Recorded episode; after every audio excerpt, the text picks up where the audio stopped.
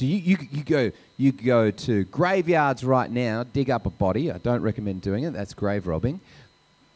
But people would be buried with a little communion token that said, I can take communion. And it was so serious and so precious, you'd be buried with them. Now, Churches of Christ movement said, we're not particularly comfortable with that. Okay? And a couple of people said, what we feel like is communion should be open to anyone who declares Jesus Christ as Lord and King. And so there was a split. And a new denomination formed, right? Which is why church sometimes feels a little like Baskin and Robbins. It's a whole bunch of different flavors.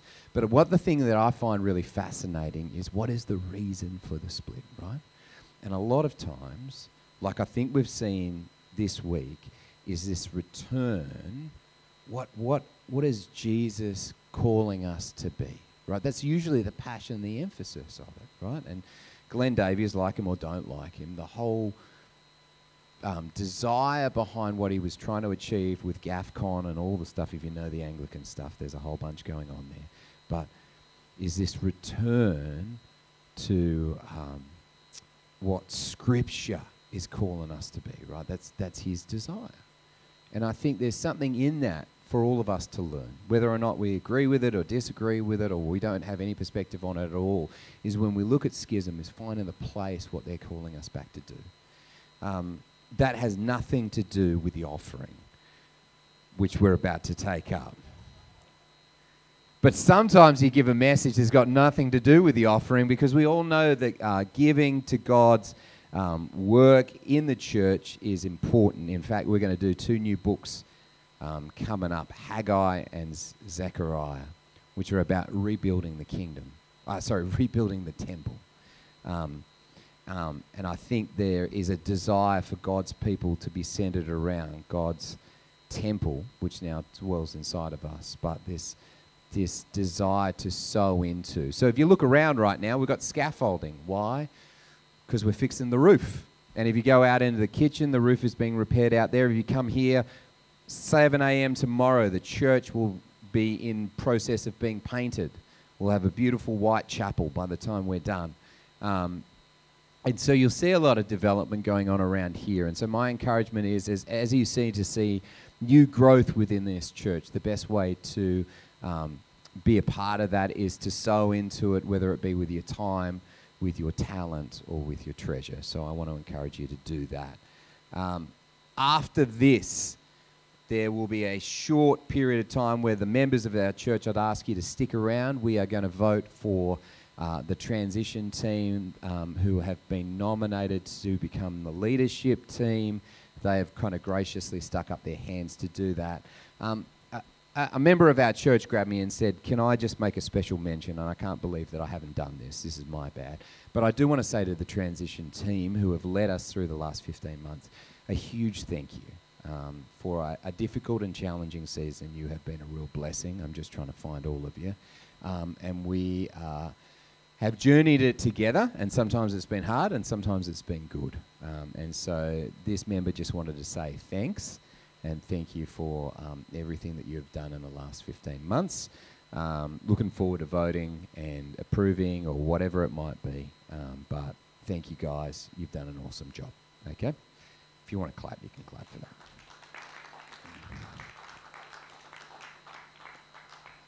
Uh, the other thing is we've got Alpha coming up, uh, which is going to kick off September 8th. It's red slide, Josh. There it is. Um, seven weeks starting September 8th.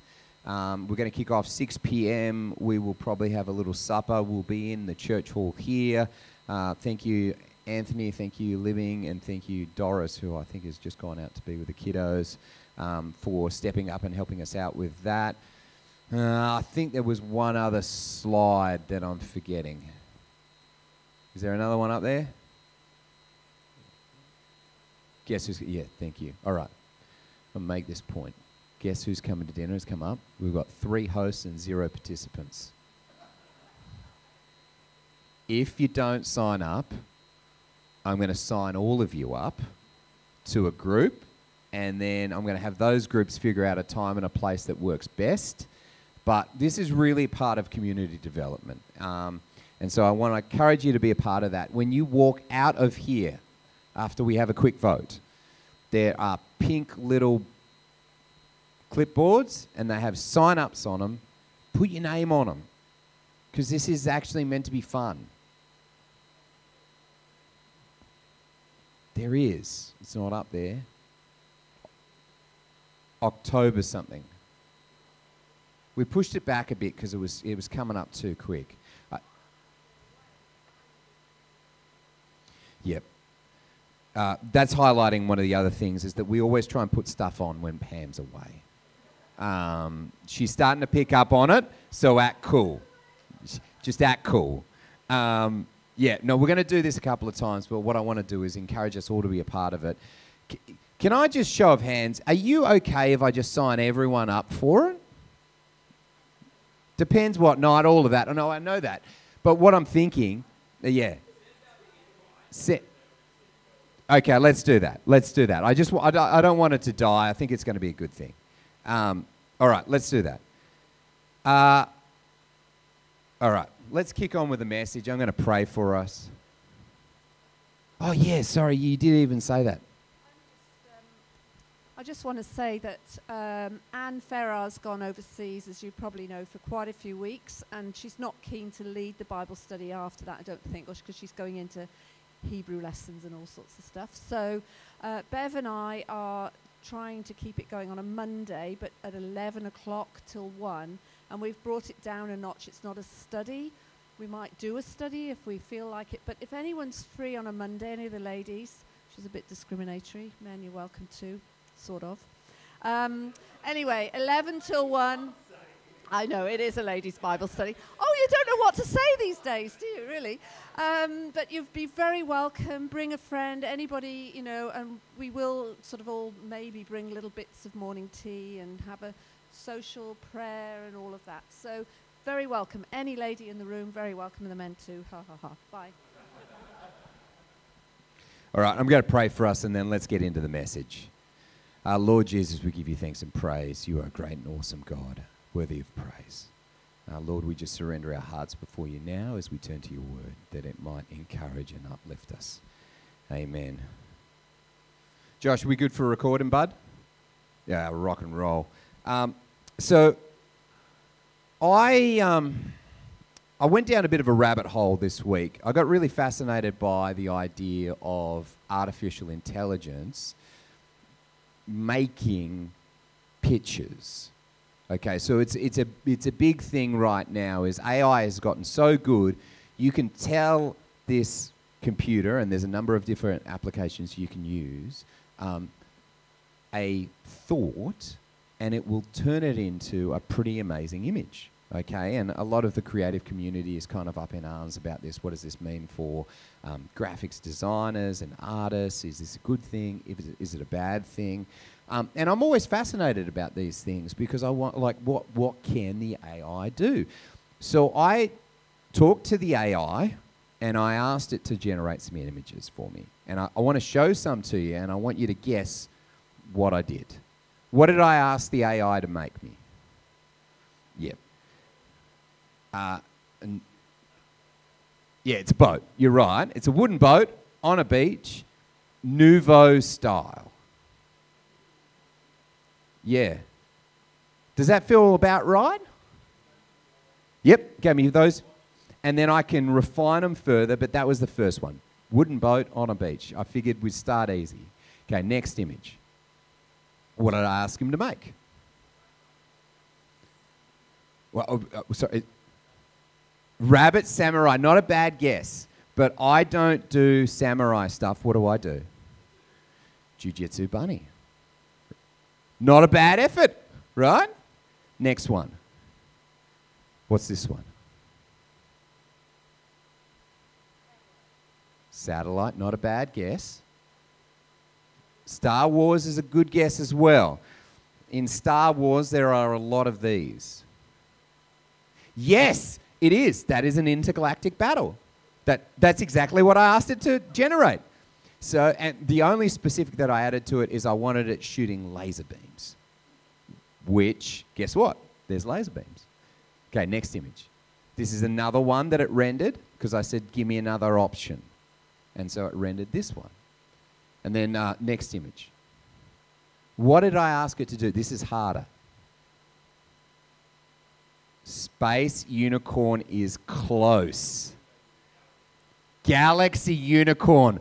So, what I asked it to generate was a galaxy's, uh, galaxy that consisted of the silhouette of a unicorn. Not a bad effort. What about this one? We're getting harder now. What do you think that one is?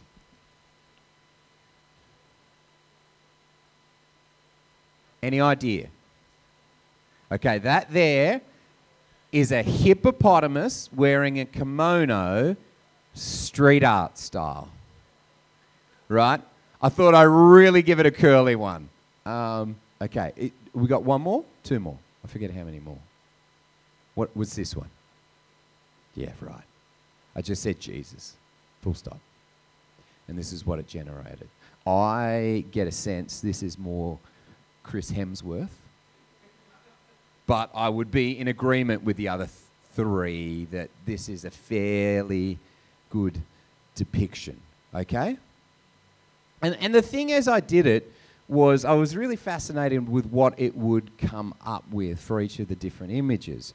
Um, because because the artistic world is kind of in a stir about this. Does this take the hands of creation out of the hands of the artist and put it in the hands of a machine? You know, and the two ideas that I had going around in my head was Imago Dei, which is the image of God, of which we are created in, okay, and then Imago Christos, which is the example of Christ, okay. And then the other thing I was thinking of is Deus ex machina. What is that? Yes, but what is it?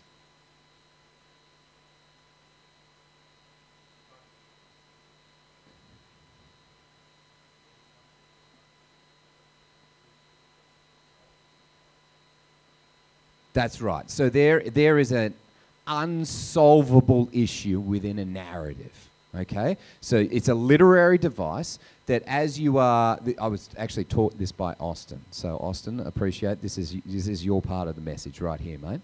Um, it's a literary device used in storytelling to say that there is this giant unsolvable problem and no person can remedy what this problem is. And then there is a bolt from the blue that magically solves this problem. The God of the machine solves it. And everyone like uh, sometimes it's comedic and sometimes it's serious but it's the it's the thing from the machine that solves whatever the problem is unexpectedly. Okay?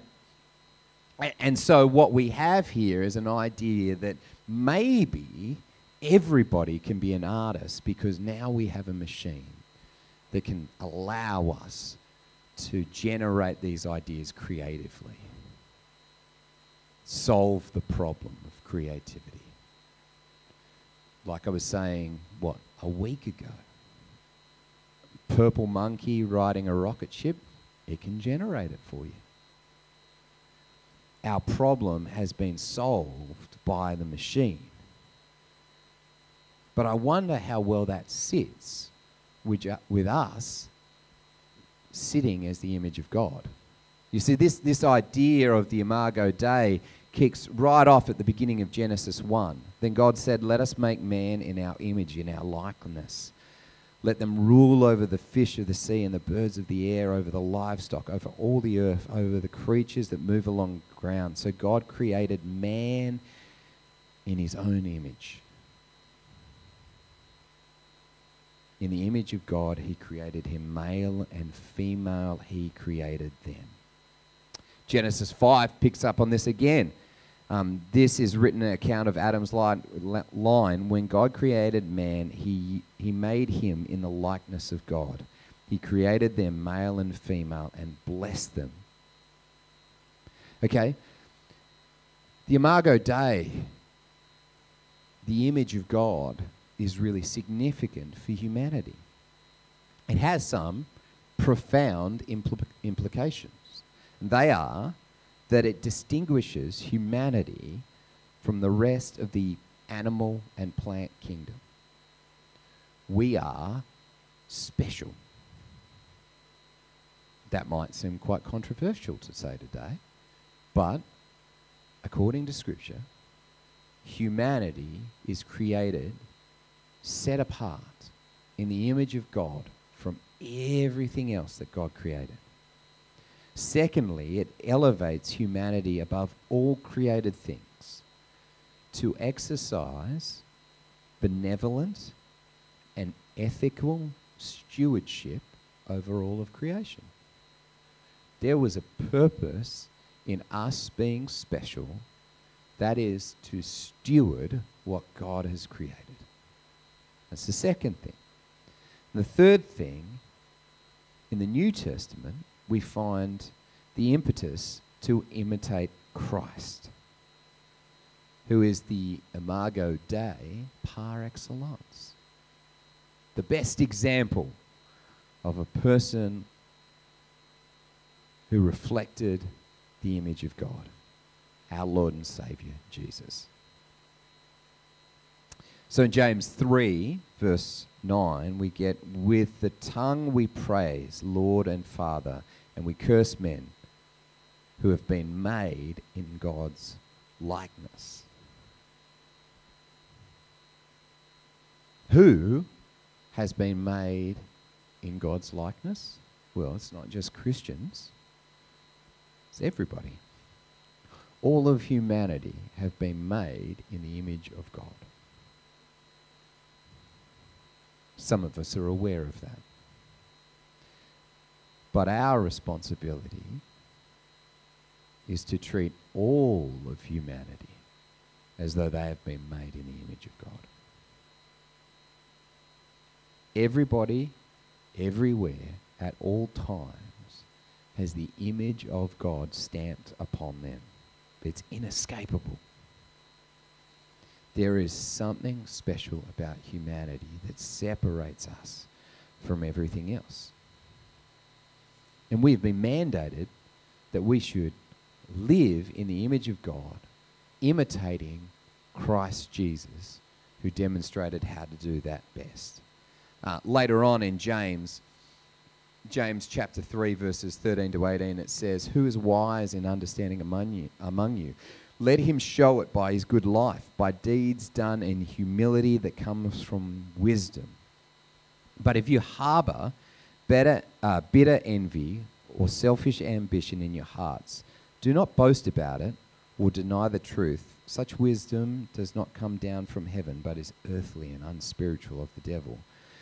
For where you have envy and selfish ambition, there you will find disorder and every evil practice. But wisdom that comes from heaven is first of all pure, and then peace loving, and then considerate, and then submissive, and then full of mercy and good fruit, impartial and sincere. Peacemakers who sow in peace raise a harvest of righteousness. Can we pull up um, the first image, Josh, in that series? When you first see these things, you go to yourself, man, that did a really good job. Looks like a boat, right? Looks like waves. Looks nouveau style, if you know that style. But the thing is, can I have the next image? Just start to cycle through them. They lack the detail, right? The ears aren't the, quite the right size. Next image. The, so pause on this one, right? Like I tell you, it's a galactic spaceship, and you go, it looks kind of like a d- galactic spaceship, but there's no detail. Like you can't, if you zoom in on it, it's just, it's not quite all there, is it? Just stop here. We go, it's unicorn, but is it a unicorn? There's not a solitary horn on all of those. Does it looks like a, sea, a seahorse. See, and this is what happens is when you start to stare at the AI image more and more and more, you realize that the details aren't there. It's missing something. Look at this one. The one in the bottom right is the closest thing to looking like a hippopotamus. The rest of them have faces in the middle of the backs and ears shooting out of the top of its heads. It's incomplete. It's not finished. It lacks details. At the start, it looks impressive, but when you start to look deeper and delve into it, the eyes lack life. The ship lacks detail. The hippo is missing something. There's no pupils in this image, is there? Doesn't feel complete. You see, the truth is, the machine does not ultimately solve the issue of creativity because humanity has the ability to fill in the detail. It can get you close to the mark, but it doesn't give you the full picture. We will not ultimately be saved by the machine for everything that we need. We are ultimately saved by Jesus, who fills in the richness of the details. The machine is just a it's a poor substitution for what God gives us. We weren't made in the image of the machine, were we? We were made in the image of God who then sent Christ Jesus as a living example of what it means to live in the image of God, who fills us in with all the details, with all the richness, with all the fullness. But what we end up doing sometimes is sitting down and saying, hippo, kimono, street art style, and close enough is good enough. But it's not, is it? when we stare at it, we miss something. Because God is present in the details. God imprints upon us the rendered expression of the Imago Dei. And no machine can substitute that. the fullness and the completeness of what God is calling us to do is revealed in Scripture. The details, first of all, purity, then peace loving, then considerate and submissive, full of mercy and good fruit, impartial and sincere. Peacemakers who sow in peace raise a harvest of righteousness. I, I, I love James. I never had a brother. I had friends who had brothers. Who's, who's got brothers? Okay? I, I want you to read James with the lens that you have a brother. Because James is the brother of Jesus. who makes it very clear that he is a follower of Christ. That when he writes these things and talks about such wisdom does not come down from heaven, but is earthly, unspiritual, and of the devil, but wisdom that comes from heaven is first of all pure. Who is he talking about? His brother Jesus. Wisdom that comes down from heaven is first of all pure and then peace loving and considerate. My brother is pure. My brother is peace loving. My brother is considerate. My brother is submissive. He is full of mercy. He is the good fruit. He is impartial. He is sincere. My brother is the peacemaker who sows in peace and raises a harvest of righteousness. This is James talking about his brother. Is that not extraordinary? Not a single one of us has ever talked about our brother like that. we, we have not dedicated a book to writing about how good our brother is. But James is aware that his brother is not just a brother, but the imago Dei par excellence. And the brilliance is in the details. And so the thing that was percolating through my head all this week is that we turn to the machine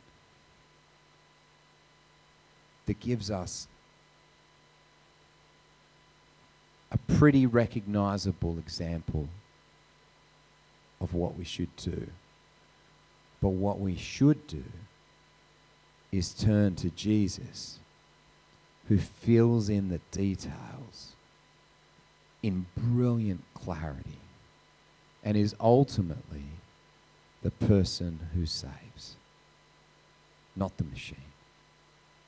You see, the literary device of being saved by the machine is just that. The reality device is Jesus is the one who saves.